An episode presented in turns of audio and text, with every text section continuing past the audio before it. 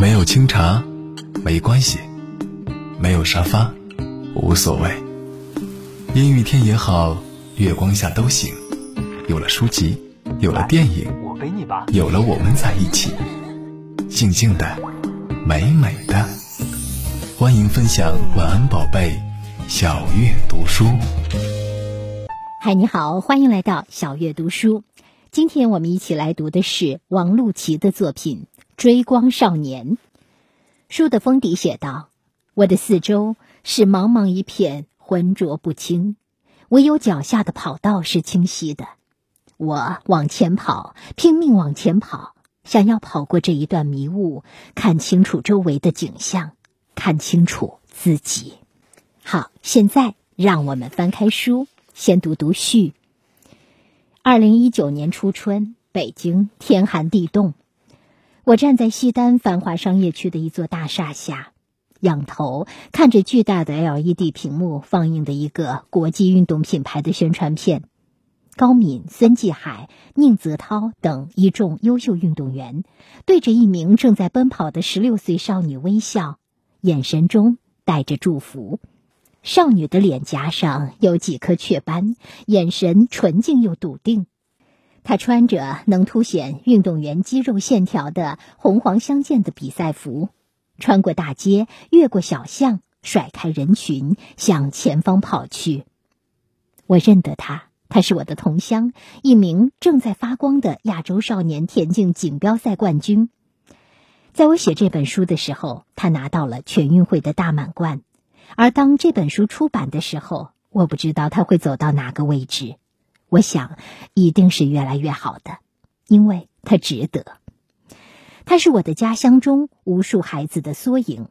故事里的张娟是他，又不是他。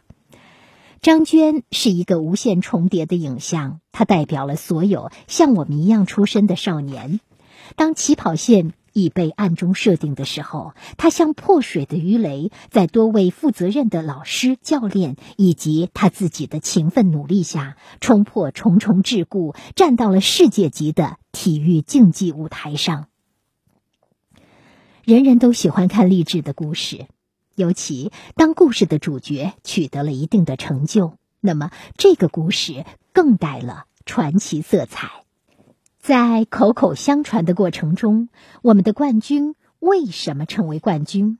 这其中的为什么逐渐被淡化，而冠军被简单的诠释为天赋加努力，人物变得扁平化、符号化，以至于大家都忘记了，她也只是一名正值青春期的女孩，与在大街上行走的身着校服的少年们没有区别。她累吗？害怕吗？孤独吗？胆怯过吗？他对未来是否也曾迷茫？他面对挫折时是否也痛哭流涕？我们无从得知。我们见到的是每场田径比赛中发挥稳定的他，所有的情绪，正面的亦或负面的，全被他一口口吞咽了下去。如果说有发泄的出口，那我觉得唯有赛道。成功不是台上一分钟，台下十年功那么简单的几个字可以概括的。这其中的每一秒是如何度过的，每一滴汗是怎么流的，只有当事人心中清楚。本书采取了交叉视角的叙述方式，单章节采用现知视角，以第一人称讲述。双章节则采用全知视角，将故事的宏观面貌全盘托出。两条故事线虽各司其职，但在结构上交错推进，同时在叙述表现上点面结合，力求层次的鲜明。单章节侧重主人公直接且激烈的内心独白，双章节则集中比例，全面展示文中人物各自的命运。这是我个人创作上的一次崭新尝试，也是我目前对儿童文学品质的追求。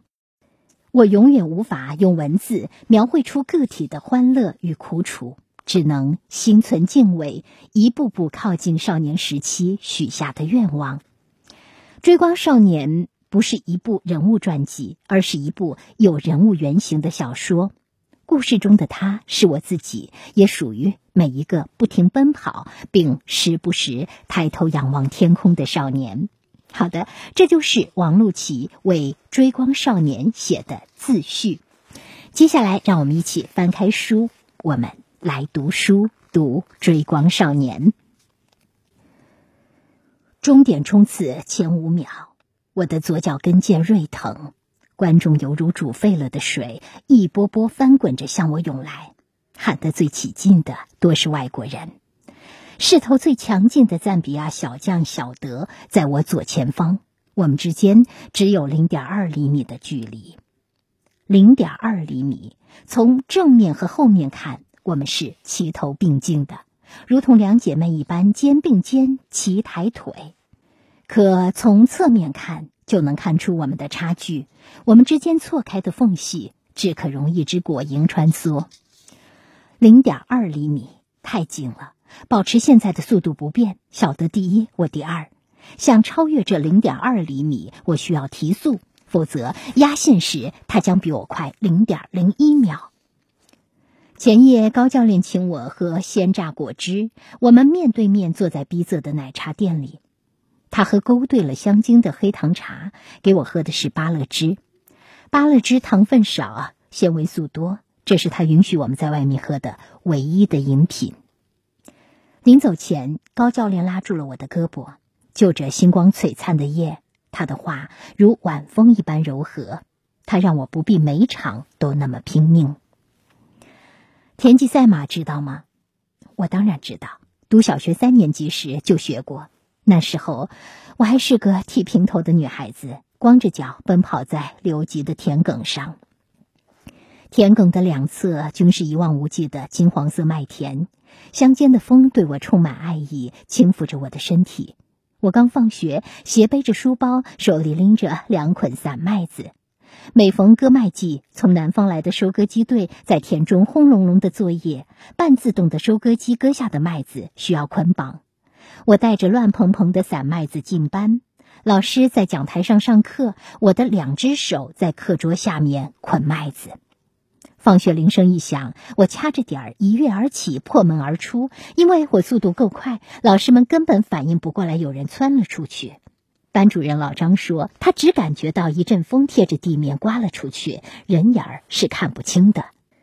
老张形容我的速度像风一样，他是语文老师，但这个形容并不准确。风还是慢的，而且风太笨重了。眼睛看不到风的形状，可风吹过水面，水波是颤动的；风拂过林间，树叶是摇摆的。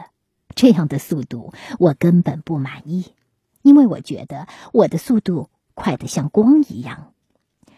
我的衣服在风中鼓动，乡村的风钻进我的衣领，在身体和布料之间穿梭。这时的地球重力无法影响到我，我与此刻的天空、树、云以及大地融为一体。此刻的我无比快乐，这快乐来源于我与大地接触的脚掌，与泥巴地的每一下相扣，是一次次奏响我自由的灵魂之歌。无羁绊的自由，通畅的自由，与天地一同呼吸的自由。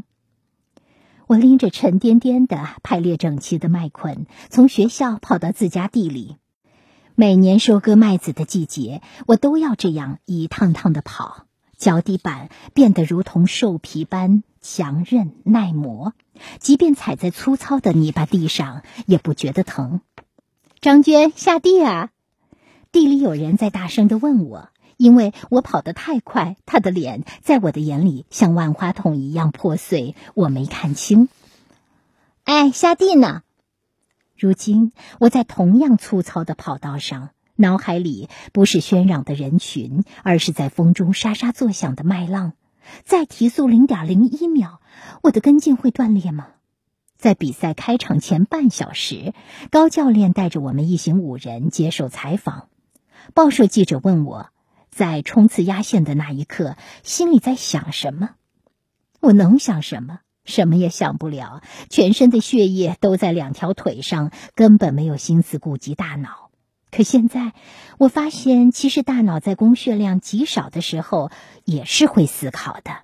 我的确有一些念头，比如我想提速，比如我想跑第一，比如似乎跑不到尽头的从学校到麦田的距离。我浑身的皮肤发紧，绷得犹如鼓面，头发像是旗帜一般在脑后飘动。我看了一眼晓得小腿肚连同下方的跟腱部位，他的小腿肚黝黑，肌肉像石疙瘩一样。他知不知道田忌赛马的故事？他的家乡有麦田吗？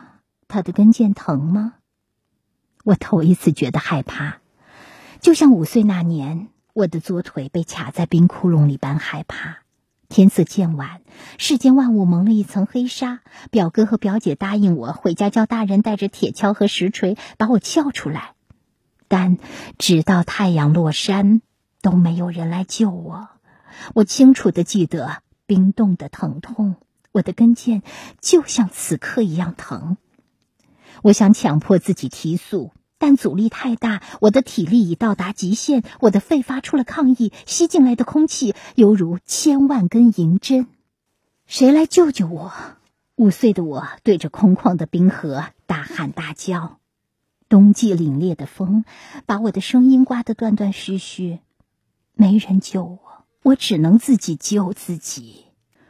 我用僵硬的手拍打着坚硬的冰面，借着月光能看到我的冻梨皮般乌黑的手背。我的手太小，我的腿太短，对于这个世界来说，我小得如同一粒尘埃。可是，这粒尘埃就是不愿意随风摇摆。我的命运不由着风操控。五岁的我。用力扒着冰面上一切能够够到的石块和冰冷，使劲儿向外挣扎。然而，被卡住的腿纹丝不动。谁来救救我？我跑不动了。十六岁的我，双耳轰鸣，眼前发黑。好的，这一节我们就先读到这里。这是单数章，讲的是我个人的视角。在双数章，作者王璐琪说，那是一个更加全面的全知视角。好，我们在一首歌曲过后呢，继续来读书。今天读的是《逆风成长系列·追光少年》，作者王璐琪，由新蕾出版社出版。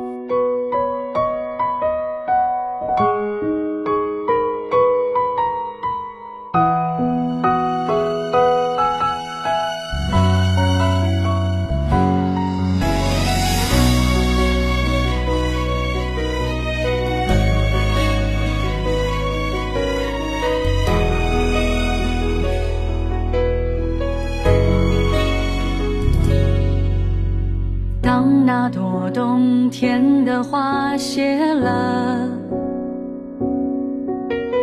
当空气一点点变冰冷了，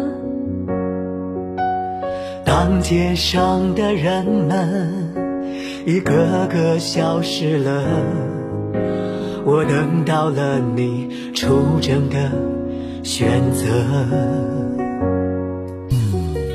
我知道你在抗击敌人的肆虐，我打开窗播你最爱的音乐。我的眼睛在万家灯火间穿越，我的脉搏紧紧连着你的热血，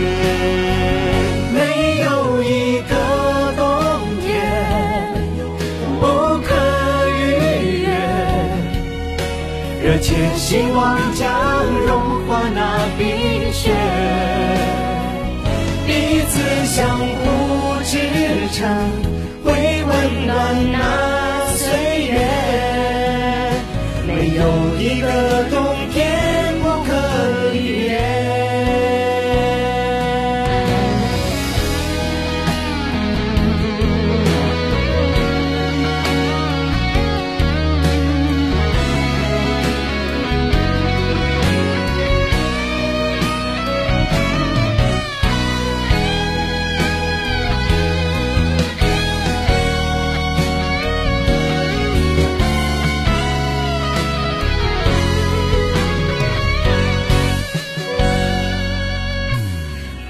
知道你在抗击敌人的肆虐。我敞开窗，播你最爱的音乐。我的眼睛在万家灯火间穿越，我的脉搏紧紧连着你的热血，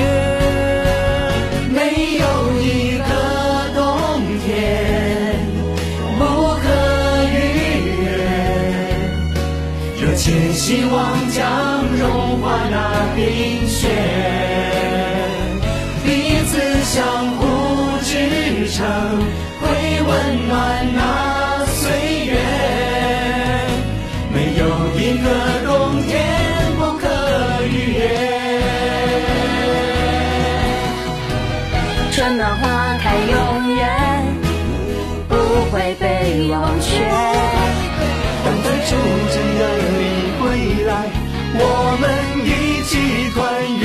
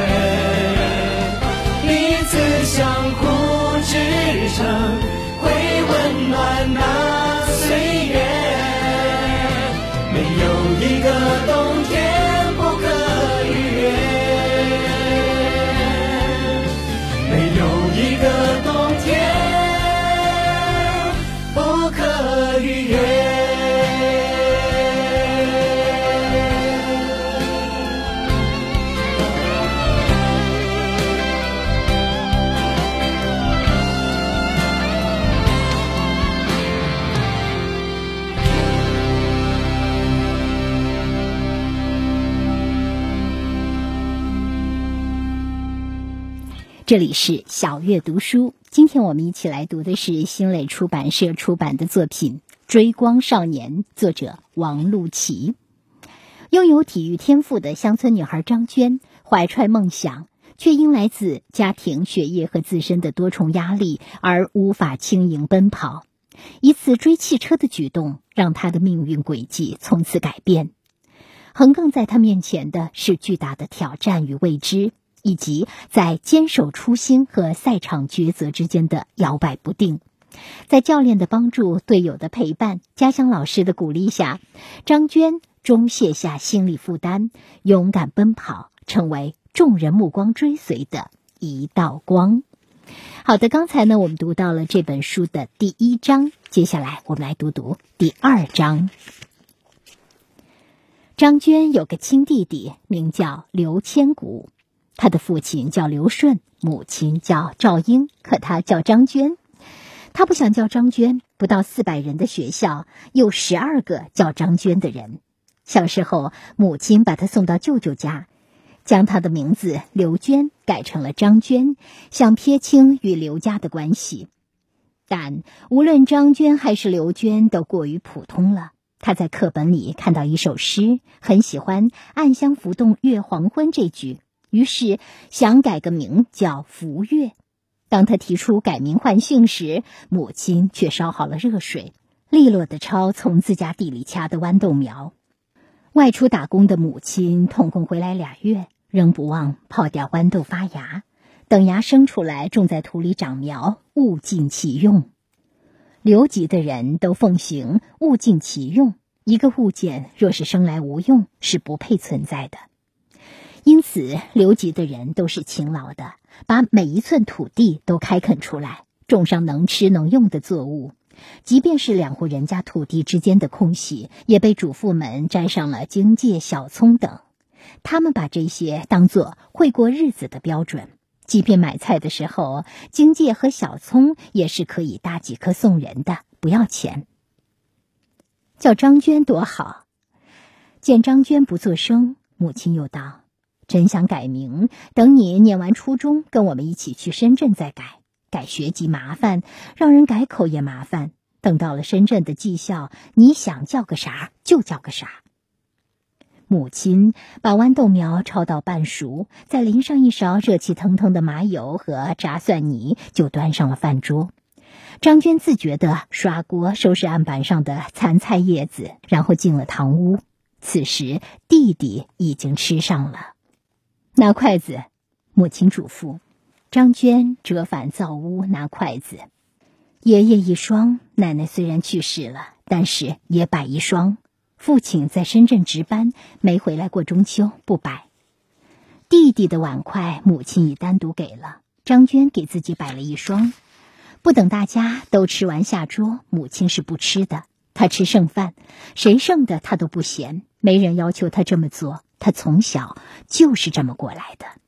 长大后为人母，他每天要做一家子的饭，每样饭盛出来前凑合吃几口，再凑合凑合就吃饱了。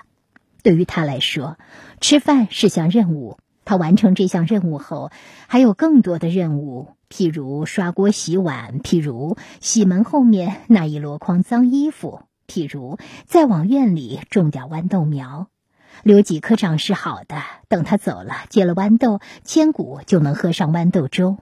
他回来一趟，还要安排老人和孩子未来几个月的生活，不光是留些钱，还有张娟的未来。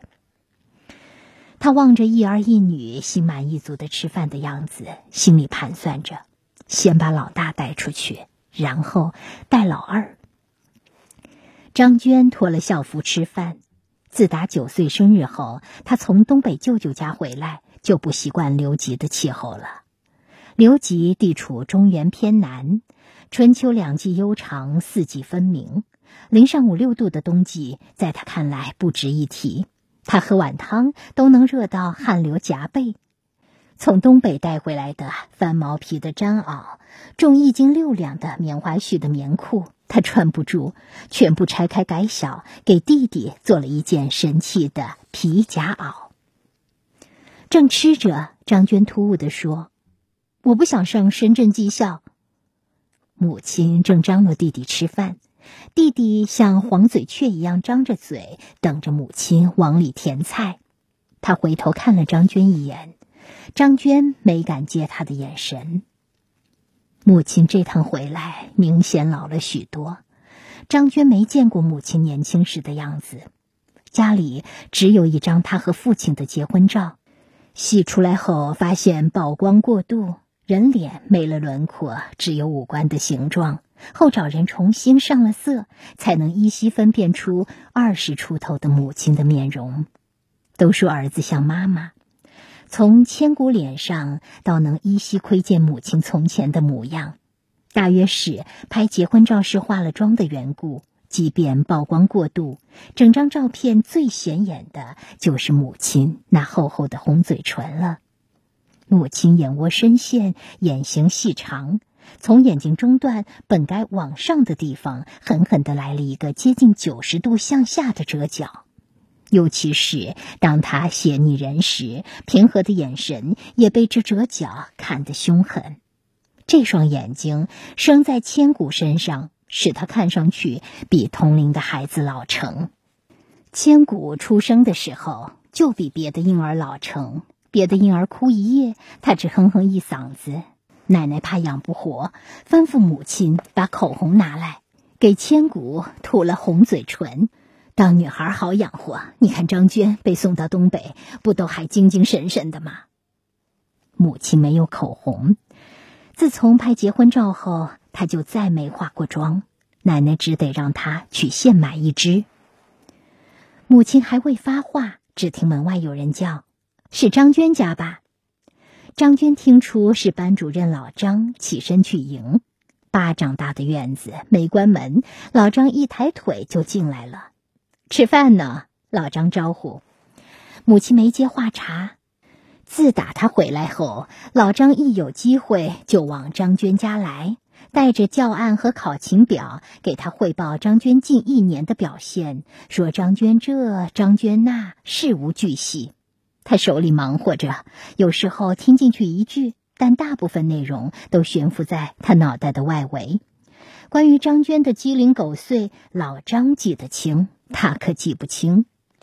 老张贴着门坐了，讪笑一声，对立着的张娟说：“你吃你的，我说你听着。下午学校的秋季运动会你得来，后王楼的贤惠来，咱集上只有你跑得过他。”老张说：“他顶喜欢鼓励张娟跑步，一方面班上也没别人能跑，另一方面是他的私心。”他喜欢看田径比赛，尤其是短跑。孩子们的短跑比赛就更有意思了，一个个稚嫩的，犹如刚褪了胎毛的小牛，心中竟然也早早有了荣誉感。没跑出好名次会哭，跑得好了，像张娟会高兴的披着旗子在操场上绕圈儿。每年的春秋季运动会，他都觉得自己能跟着孩子们一起年轻一回。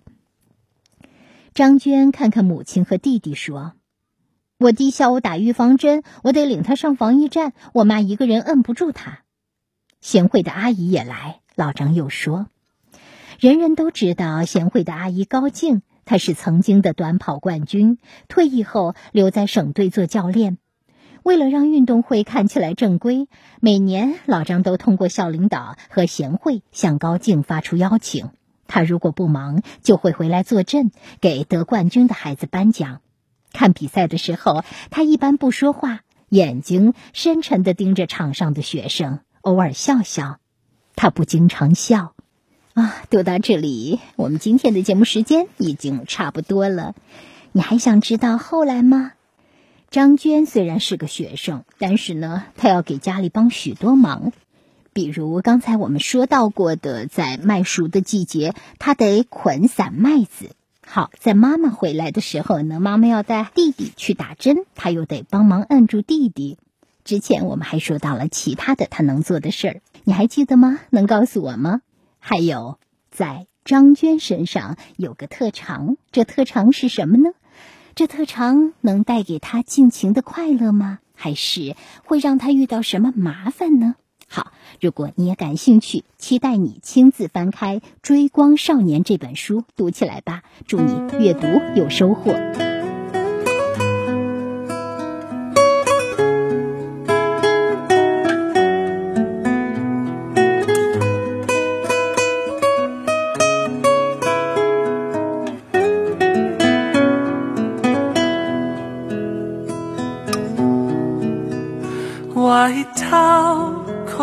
你肩膀，春走人，不独在秋霜，外套靠到你肩膀，村明我太多过散落，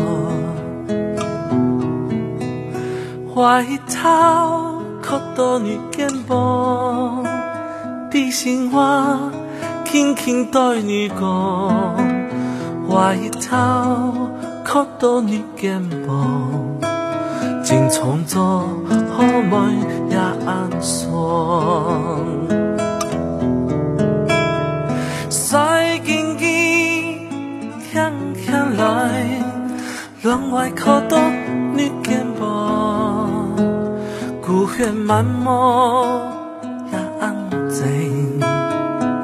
明我过山多。最短间，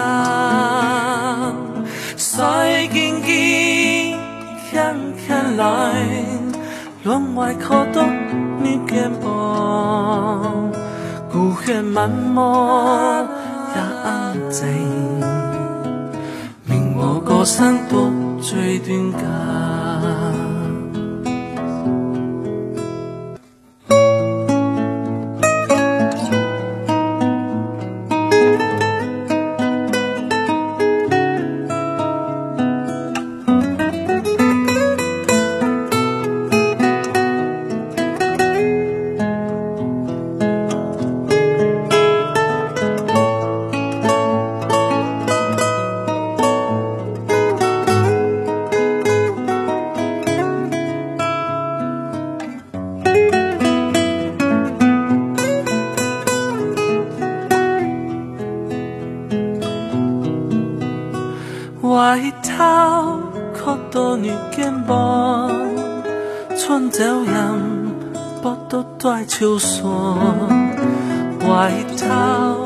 阳，不都在秋霜。外套靠到你肩膀，村民我太多过山落，外套靠到你肩膀，地心话轻轻对你讲，外套靠到你肩膀，真创作好梦也安爽。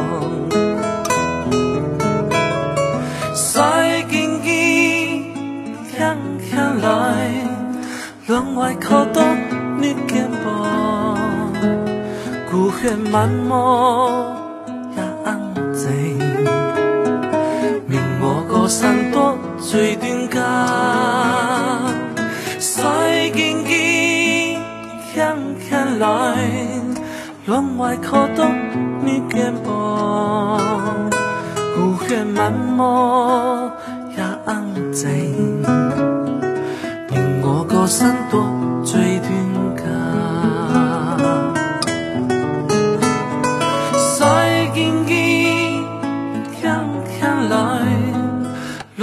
轮外靠到你给我。